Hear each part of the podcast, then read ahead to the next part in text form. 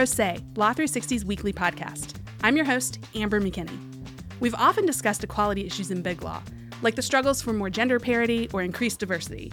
But one area that's often overlooked is the struggle for inclusion if you are an attorney with a disability. So we'll spend the entire show focusing on just that. We'll be joined by senior reporter Brandon Lowry, who'll let us know the state of play for disabled attorneys in big law. And then senior reporter Erin Coe will stop by the show to highlight the specific challenges facing lawyers with mental health issues.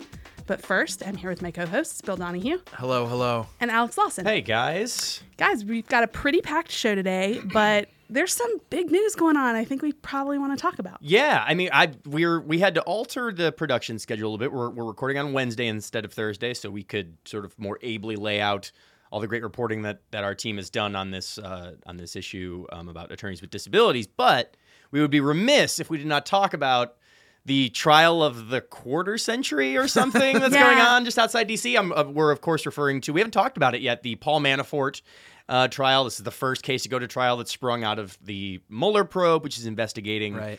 uh, Russian interference in the 2016 election. Yeah, my husband and I were talking about this and how much we wish it was like um, carried on like court TV or whatever because Yeah. it has that same feeling of the O.J. Simpson trial, like the thing that the whole nation's just was watching. Yeah, I- I mean, it, it, it kind of is and it isn't. Because, I mean, since, and, and we should be clear, uh, and for reasons that I will explain very soon, by the time you listen to this, there may be a verdict, and we and we just may not be able to talk about it in full with you until next week's episode. Um, but it's important to kind of recenter exactly what's at issue here. Because Sure. even though uh, Manafort was indicted uh, and taken into custody because of what the Mueller probe uncovered, uh, and he is, of course, uh, Donald Trump's former campaign manager. What's what he's on trial for actually has nothing to do, or not much to do, with um, the work he did on the campaign, or really anything even to do with the Russian government. Right. Um, he is basically on trial now uh, in Virginia for basically what amounts to tax evasion, Yeah. uh, concealing uh you know the the source of like funds that he received for his lobbying work and um like bank fraud and all kinds of stuff like that. So that's what's going on. And it's um him and his former business associate is a guy named Rick Gates who we've talked about on the show. And Gates is actually flipped and he is the sort of star witness for the prosecution. And he was at the center of a lot of the prosecution's arguments um, which is basically, I mean, he was saying, oh yeah, what what Paul Manafort would do is he'd get all this money from these foreign governments or foreign lobbying groups or Right. whatever it is, and he would then conceal it uh, through the use of shell companies and, And some other fun things. And some other things. Uh, it came to This light. is my favorite part. It came to light during uh, uh, during the uh, prosecution's uh, half of the case that he had purchased uh, a very expensive, I think it was like a fifteen thousand dollar ostrich coat. Man, we're Wait, talking need to s- thirty-two thousand dollar couches last week. This Yeah. time we're talking $15,000 ostrich. You know, we need to take a beat right here. yes. we need to take a beat right here to talk about. Did you guys see the pictures of these? Yeah, that's the yeah. best for me. This is, I yeah, un- un- unfortunately, this is an audio medium. It's it, it's one of the gaudier coats. If any of the listeners haven't, just you need to Google it because it's it, there were it, there was the ostrich coat, but there were several others too where you just Well, it- you know, it the ostrich almost coat. Looked, it almost looked like um like a sad gangster kind Right. of Well- vibe. well, the thing that's like, really very flashy and weird. the thing that's really funny about it is that it's like he, he purchased these expensive.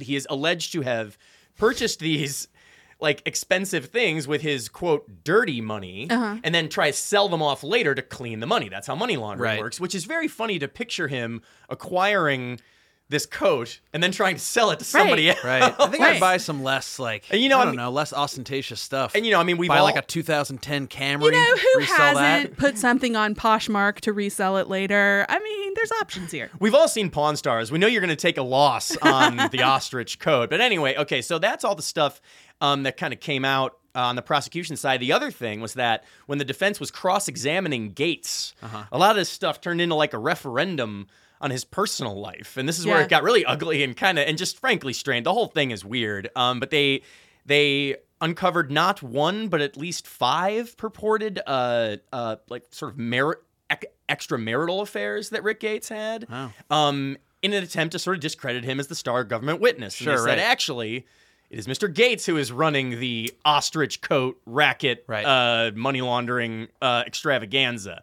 Um, so anyway, that's that, that. Those were sort of the broad strokes of uh, the prosecution. Yeah. But so the prosecution rested. Where are we now?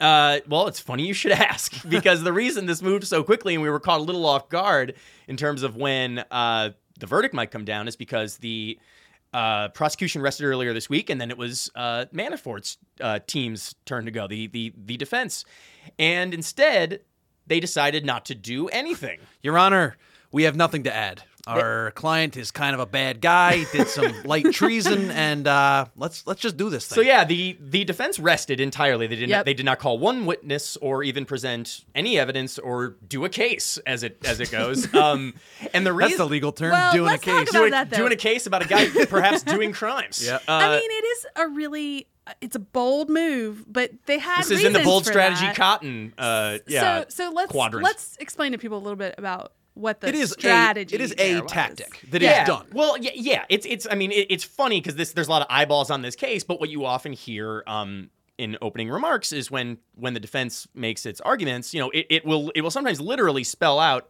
for the jury, you know, the burden of proof is with the prosecutors. Right. They have to prove it beyond a reasonable doubt. We could do nothing. We can sit over here and like barely be paying attention. And if if they have if they leave a shred of doubt for you, the juror, uh, you have to acquit. And but I mean, not to get too uh, back in my law school days. You're but sure. This is this is a mens rea thing, right? Where Yeah. the whole deal is that the prosecution had to prove not only that he did certain things, but he had certain intent. Yeah, yeah, wi- wi- without a doubt. And the and, and like I say, the, the burden of proof is entirely on them. Um, but it's not. It's it it happens, but you don't often see people take that to its actual like. It, it's often a rhetorical device. Those right. people often still present a case, even if they don't have to. Right? Well, they haven't here. Uh, they said we're resting, um, and we did. There have been many analyses that sort of. Uh, including ours by Chuck Stanley, who's been all over the trial, um, just outside D.C. And he was basically he, he talked to attorneys who were basically like, yeah, you know, if if they thought that um, you know that the that the prosecution didn't quite do a good enough job, then yeah, I mean, why not just let them? Why just Well, why it's just also this thing too, where it's like, um, if it really is all about, or a big part of it about the intent here, Yeah. it's uh, in some ways it puts the prosecution in a tough spot when they can't cross-examine yeah, anybody or yeah, like look at certain evidence that they presented. So, um, they it, yeah, it just leaves them saying like, yeah, believe us. Here's all the facts. Yeah, they he, had- he, he clearly had the intent, and by them not presenting Manafort on the stand or anything like that. Well, yeah, they were never going to put Manafort on the stand, but now, like, I mean, they they don't have they they have not given the prosecution the opportunity to poke holes in their version of the story, right? That's what it comes down to. It's like they think silence can sort of speak more volumes here. Yep. It doesn't always bode well for a defense. You No. you'd like to make an active argument uh, in in an ideal scenario, um, but that's where we're at now. They did closing arguments uh, today uh, on Wednesday, as I said, um, and we'll see. Given how this has gone, I mean, it could be a short deliberation or a long deliberation. I don't know. Um, but that's where we're at. Um, we'll possibly have more for you um, sort of coming up. But now I think we have uh, sort of more substantive things to talk about.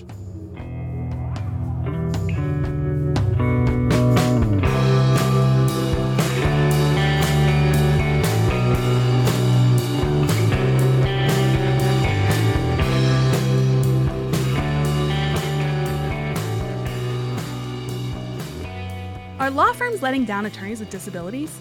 Law 360 set out to answer that question, and one of our senior reporters, Brandon Lowry, is with us today to let us know what we found in our special report. Welcome to the show, Brandon. Hi, good to be here. So, we're going to get into some of the individual stories that you have in your article about what's going on with some of the disabled attorneys in Big Law. But let's do a, a bit of an overview first.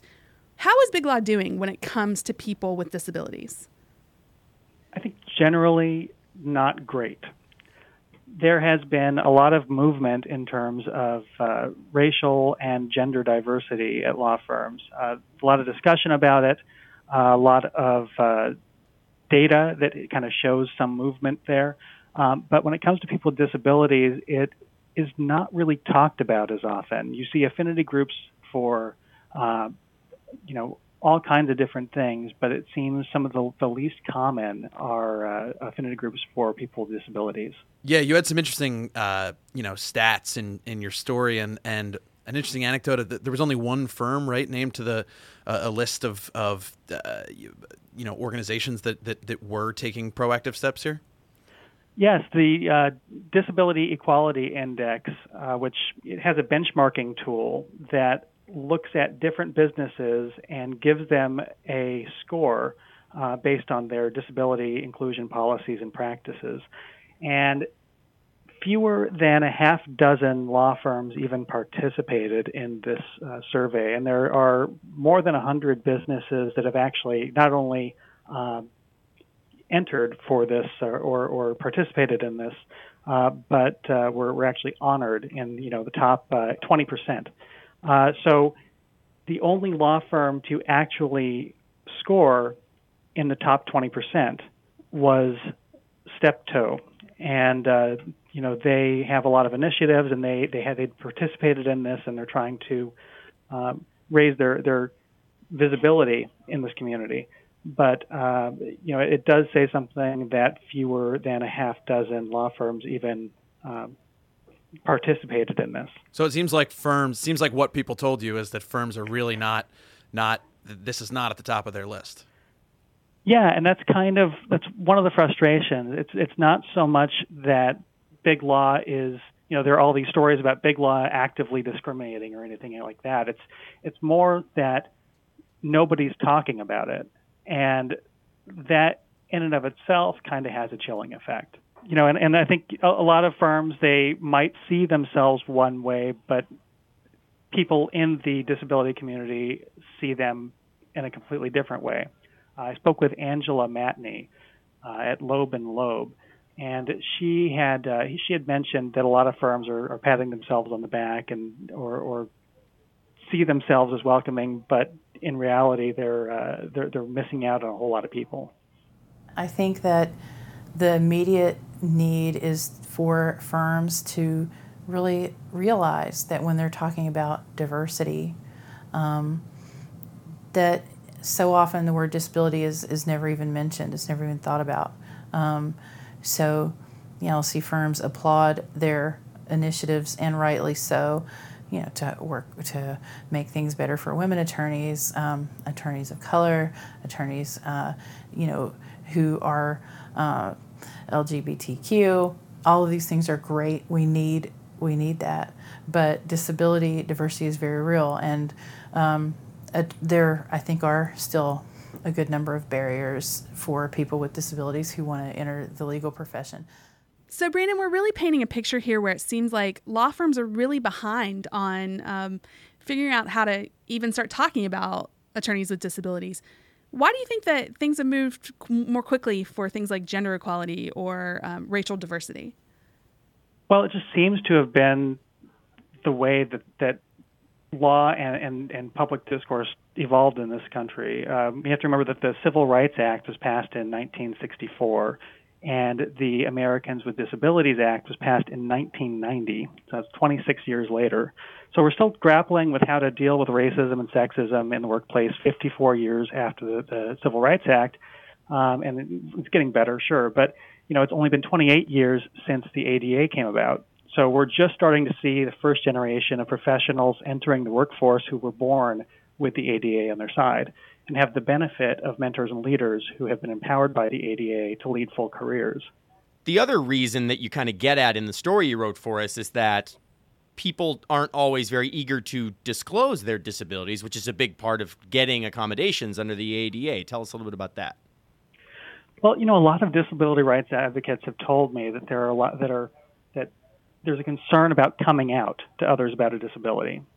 And, uh, you know, it, might come as a, as a surprise to a lot of people that people with disabilities use the term in the closet. Um, and as a society, we kind of understand and accept that uh, people in the LGBTQ community uh, don't always feel comfortable coming out of the closet. But I think a lot of people don't realize that there are a lot of people with disabilities who are also afraid of coming out. There are people with invisible disabilities that you might not notice at a glance. Uh, they're dealing with their disabilities in secret because they don't want to be labeled as uh, weak or unreliable or seen as you know the disabled person. Mm-hmm. Um, you know, so they, they you could have people at a desk next to you, at a cubicle next to you, working twice as hard to do the same stuff uh, because they are working in an environment or on a schedule that isn't designed to accommodate their needs. And I have to think that that impulse is uh, exacerbated by the, the, the setting of a of a big law firm. Right, right. I mean, anxiety is, is common for anybody at a big law firm, right? You have you're, you're constantly having to work towards something else. You know, if you're an associate, you want to become a partner.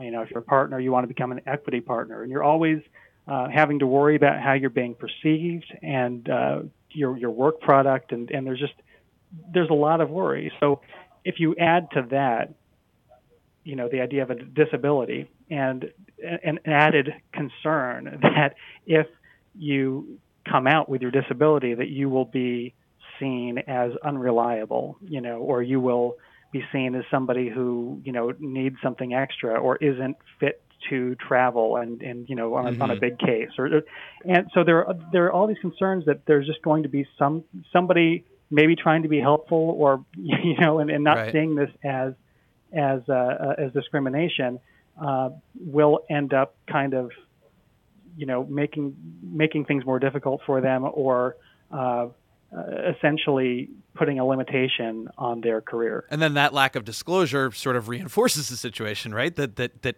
folks don't tell anyone, and then there no one does anything about anything.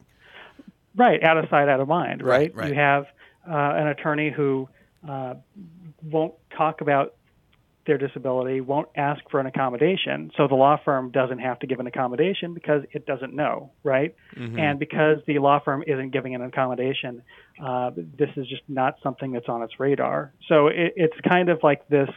Uh, it, it's cyclical. You have, you know, law firms that don't talk about disabilities and don't make people with disabilities feel comfortable uh, or or welcome or um, you know they don't trust that they will be treated fairly. And as a result, they don't come forward. and because they don't come forward, there's still no discussion about it. And it just keeps on going. So we've sort of taken the big picture view here and talked about some of the, the issues going on. But I know you actually talked to a lot of individuals and got their um, unique stories. So can you tell us some of the highlights of your reporting on this? Like some of the anecdotes about how it really is for these people in Big Law? Well, you know, I know we just listened to Angela Matney at Loeb and Loeb earlier, but I have to talk about her. Uh, she has two master's degrees, one in mathematics, another in rehabilitation counseling, and that's in addition to her law degree. Uh, I don't remember how to do law division, so uh, even a degree, even a, an associate's degree in mathematics would impress the hell out of me. But uh, you know, you add to that, she was raised in a tiny coal town in West Virginia uh, her parents didn't finish high school traditionally; they got GEDs later on. Well, I already uh, love her because I'm also a West Virginia native, so I feel, I feel bonded to her in this story already. yeah, but but so so take all that and then add to that that at Loeb she's a data privacy expert, so she's one of the few lawyers who gets math and technology. So this is all impressive, right? You know, add to that that she's a mother and she she has this high-powered career in dealing with these other issues as well, and then add to that that she's blind, and when she's called inspirational, she she she's angry about this. She gets mad at yeah. the word inspirational uh, because people have told her that she's inspirational for hanging up a phone on its receiver or walking up a flight of stairs. Exactly. Like how cra- how crazy is that? You have all these qualifications, like all these impressive things that you've accomplished in your life, and you're reduced to being impressive for walking up the stairs. Right. Yeah, right? that like, really gives some some sense to people um, of of how infuriating this must be for many attorneys that the smallest things are seen as inspirational, but then on the flip side, big law expects a lot out of people. Right. So yeah. even if they do have some challenges, um, they are reduced to sort of a token inspiration person or seen by other colleagues like they can't accomplish things. Yeah. Yeah, and you know something she said in the uh, in the story, I think it's quoted, uh, said that if you see somebody as inspirational for walking up the stairs, how likely are you to hire them? Right. yeah. right. Right. The implication uh, is that other things beyond that are beyond your your grasp. So it, it yeah. Yeah, and you know something that I think that she kind of touches on, and, and a lot of people I've spoken with have gotten across is that you know people with disabilities they don't want pity or admiration or you know even in, in a lot of cases, they're not interested in a quote unquote cure. They just want to live their lives. Yeah. Uh, they they want what anybody else wants. Uh, they have a different way of experiencing the world, but you know, and they might even have to take different paths to get to the same goals. but that's just how it is. It's not inspirational. It's not sad. It just is. So I know you you spoke to a lot of people for the story. Was there anybody beyond Angela that um, that that felt like you wanted to bring up? Uh, geez, I mean, there, there is Anat Maytal uh, at Baker Hostetler, um, and you know she's kind of the main character in the uh, the first story in this uh, in this package. Uh, she, uh, I met her in New York. She's one of those people who's just like she just comes off as so polished and confident and like, you know, she could say three words to you and you just get that she's bright. Yeah. you know, it's and she like she'd be totally intimidating if she weren't like so just clearly friendly. You know, Mm-hmm. um, and she's deaf. She, uh, you know, she she was she was telling me that uh, a lot of people don't realize it immediately. She wears her uh, her hair in a way that covers her um, hearing aid and, and, and cochlear implant uh, on her ears. You know, so and, and she speaks pretty clearly. So you you might not realize that she is hearing impaired unless uh, she told you. Uh, and you know what's what's fascinating is is that uh, you know we talked about you know being in the closet. She's she's a leader in the uh, the, the deaf legal community. She Right. helped to found the uh, the Deaf and Hard of Hearing uh, Bar Association, and um, you know, but she still wants to be in control of who knows and when, just because it is such a big a big thing. You know, it's it's uh, it, it's still unsettling to her, even though she's definitely out, right? Yeah.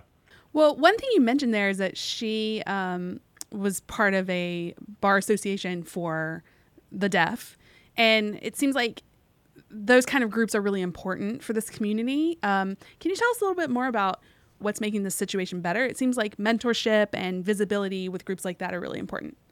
Yeah. Well, you know, as we pointed out in the story, the uh, National Association of Attorneys with Disabilities ha- is kind of falling apart, and that was meant to be the um, all-inclusive, uh, you know, major group for attorneys with disabilities. That includes, you know, whether you have some kind of a sensory disability or uh, mobility disability or mental uh, learning, what any, anything. It's, it's meant to be all-inclusive, right? So. Um, as the story pointed out, the National Association of Attorneys with Disabilities has basically fallen, fallen apart. And there are some smaller organizations or more specific organizations that are kind of uh, broken down either regionally or by specific disability uh, that have kind of sprung up. And people are able to connect through these organizations uh, and not uh, her her uh, deaf and hard of hearing bar association uh, now has more people than the, the the national more inclusive organization ever had.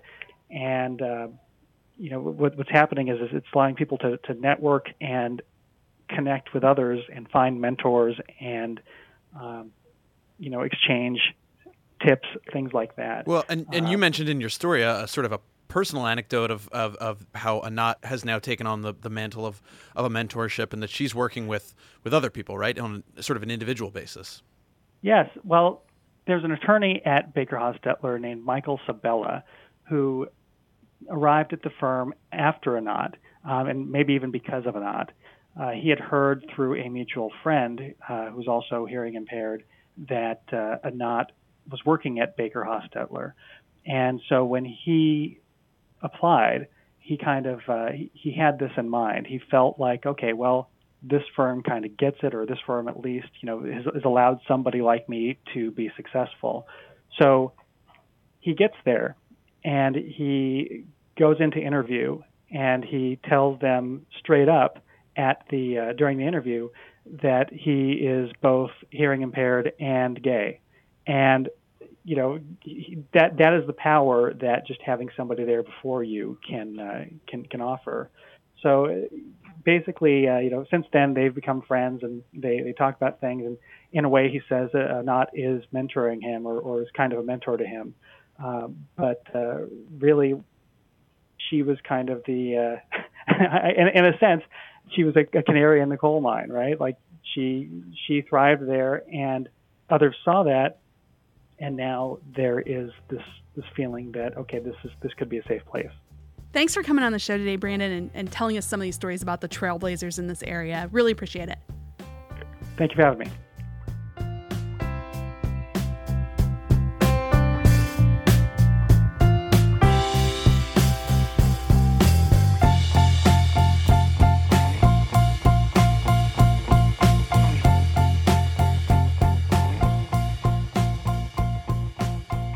Continuing our look at disability inclusion in the legal industry with our next guest, senior reporter Erin Coe. Erin joins us to talk about changes in how law firms are handling issues around mental health. Welcome to the show, Erin. Glad to be here.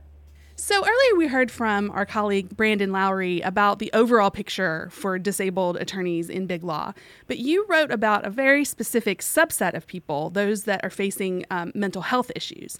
Can you tell us a bit more about how the challenges for those attorneys are different from those with physical disabilities? Sure. So, my story focused on illnesses that sometimes are considered invisible disabilities. For many, that might mean depression or anxiety, but it could also mean conditions like bipolar disorder, attention deficit disorder, or schizophrenia. And these conditions uh, may not be immediately apparent, but they can definitely have debilitating effects on people. So when you're working at a place like Big Law, uh, where there are really long hours and the constant competition in the industry um, just doesn't doesn't stop, that could sometimes make lawyer symptoms even worse. So we heard from Brandon about the difficulty of um, folks disclosing disabilities in the in the law firm setting. Um, do we have a sense of, of just how prevalent mental health issues are in the legal sector? Yeah, there have been some recent studies, um, particularly in 2016, I think were the most comprehensive studies. One was done by the ABA and the Hazelden Betty Ford Foundation in 2016, and it found that 28% of lawyers have some level of depression. And that's actually much higher than the broader population in the U.S., where less than 7% of U.S. adults are dealing with depression. Wow, that's a big difference. Yeah, and actually, there was another study done by, um, uh, it surveyed a number of law students, I think about uh, over 3,000, and it found that 17% of them were dealing with depression. So you can see that it's quite a jump compared to the broader population. Yeah, that's interesting. I mean, there's you get into sort of what whether people were were carrying this with them before if like you like you were saying before it's probably accentuated by pressures of the job. But one thing that we know from the data you've presented there is that there's plenty of attorneys and perhaps future attorneys dealing with stuff like this. Um, but when it comes to accommodations that they are legally entitled to under the Americans with Disabilities Act, you're required to disclose your condition under that law. Um, but what we've been talking about here is that there's a lot of uh, stigma around this, especially within the big law context. Can you talk about that a little bit? So it's been incredibly challenging for lawyers to come forward and disclose they have a mental health condition that they may need an accommodation for. And one source that the American Bar Association was mentioning to me that at certain firms it doesn't really feel like you even have an option um, to to disclose that because if you say, oh, um, you know, I want to let you know I have, you know, depression, severe depression, or whatever it is, uh, that might be the end of their career. Right. And he actually called it the kiss of death at some firms. And um, you know, uh, firms are you know they're going to be thinking about their clients, and mm-hmm. um, there's a stigma sometimes still around dealing with somebody who may be having some difficulties at the moment managing a mental illness. Yeah, I mean, and you can see how that can kind of take root. I mean, there are stigma like that that exist in lots of contexts, but especially in the big law sure. context where, it, you know, often this stuff is very adversarial. It's very high stakes. It's almost a competition. You know, you can see how it, it, it would not create in a lot of contexts a very open sort of environment to just be plain spoken about stuff like that.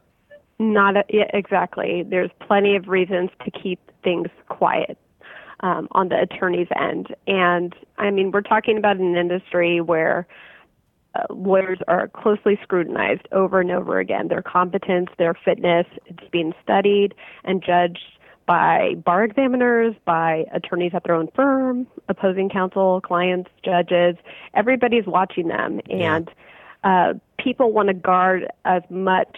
Um, they want to protect their professional reputation. That's that's everything. That's their career. And if they feel like disclosing that could undermine their reputation or just throw it under the bus altogether, then they're going to guard against that and not disclose. Mm-hmm. It just makes it harder. This all sounds pretty terrible, Erin, but your story actually um, also focused on how some of the stigma is starting to fade in in the legal industry. So, what exactly is happening now, and and what can people look to with a little bit of hope about this situation?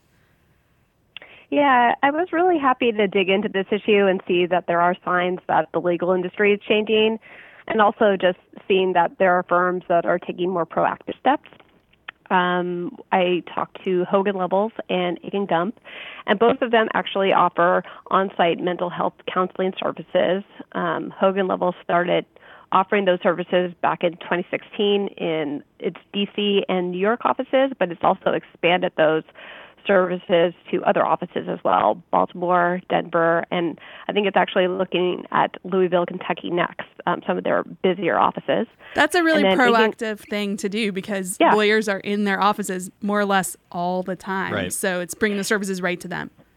Right, yeah. And I think it's just letting attorneys know that this is something that law firms are starting to take seriously and acknowledge, which I think is a really huge big step and definitely something that a lot of firms have not done. So this is this is really a big move, I think. So you also interviewed several attorneys who were open about their mental health issues. What did they have to say about how things have changed in, in the legal landscape? Well, I think that it's the stigma isn't it's not gone away. It's not disappearing overnight. It's something that's going to take a lot of time. But I think that just there is just these feelings that there is a change going on, and they want to be part of that.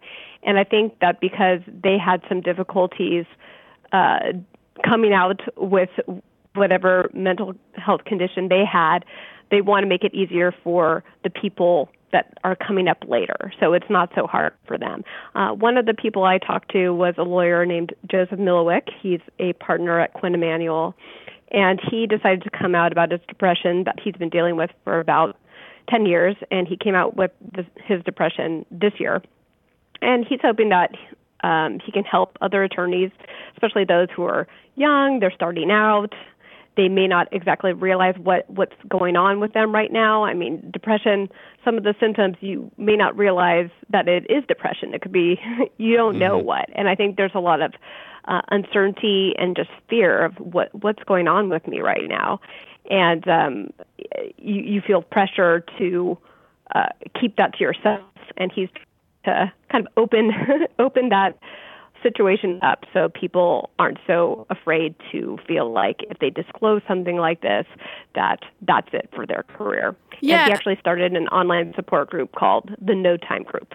Oh. Yeah, we've talked a lot on the show in a lot of context about diversity issues, about how representation is very important. Mm-hmm. I feel like this is really similar, where um, as people speak out, the younger attorneys can see that they maybe can speak out too because something terrible hasn't happened to someone else's career. It's significant too when it comes from like a leadership uh, perspective too. Like like we're talking about this this Quinn Emanuel attorney, it sort of gives like like you say can open the door. Well, and like anything else that we've talked about with trying to change the way that law firms work, it it's it it needs more than just a policy. It needs buy-in from everybody. It takes it takes it, it's the, the real question is whether or not it changes the status quo, whether it changes the practice versus mm-hmm. what what the policy is.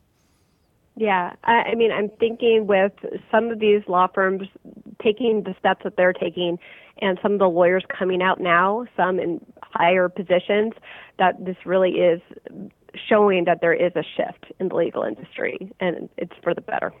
Erin, thanks for coming to talk about this. This is a really big issue, and I'm glad to see that some daylight's being brought to it. Thanks for being with us. Thank you.